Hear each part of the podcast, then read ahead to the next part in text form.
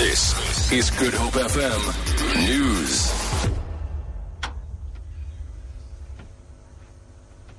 Sandri must read the news now. A 35 year old man charged with the rape of a University of Cape Town student in November last year is expected to appear in the Wynberg Magistrates Court today.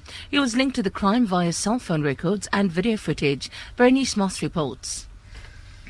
The accused faces multiple counts, which include attempted murder, kidnapping, rape, and armed robbery. At least four female students were raped near Rhodes Memorial between November last year and his arrest in March.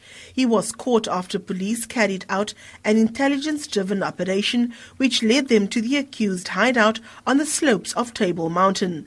Police are investigating the possibility that he could be linked to other rape cases in the area. He is in custody. Power utility Eskom has welcomed the conviction of its former managing director, David Malherbe, for fraud and money laundering in the Bellville Specialized Commercial Crimes Court. Malherbe and one other person were arrested in 2013 after a tip-off about suspected tender irregularities. Lyndon Khan reports. Eskom says their internal investigations as well as the reports from external auditors found that Malherbe's actions amounted to wasteful and fruitless expenditure. He awarded tenders to his own company and losses to Eskom are estimated to be about 65 million rand. The asset forfeiture unit has thus far managed to recoup about 10 million. The second accused was granted immunity from prosecution for agreeing to testify against Malherbe. Sentencing has been set down for the 11th of August.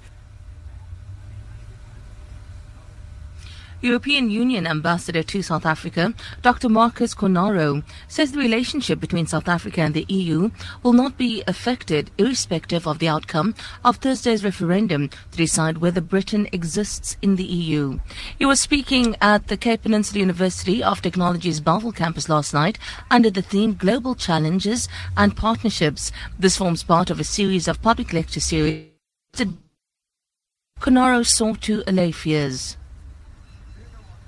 We just had a very successful visit uh, of the European Foreign Policy Chief in, in February. We're currently uh, working towards inviting um, South, South, African president to, uh, to Brussels for a return uh, summit. We have a full range of other partnerships.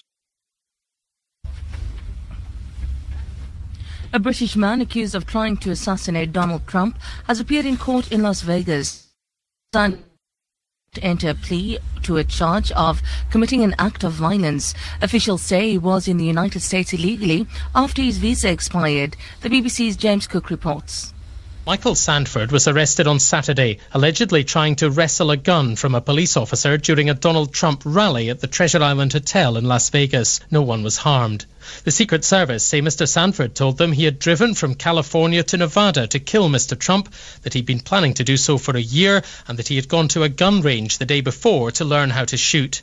He appeared to tremble during the hearing as the court heard that he had a history of mental health issues and had previously attempted suicide.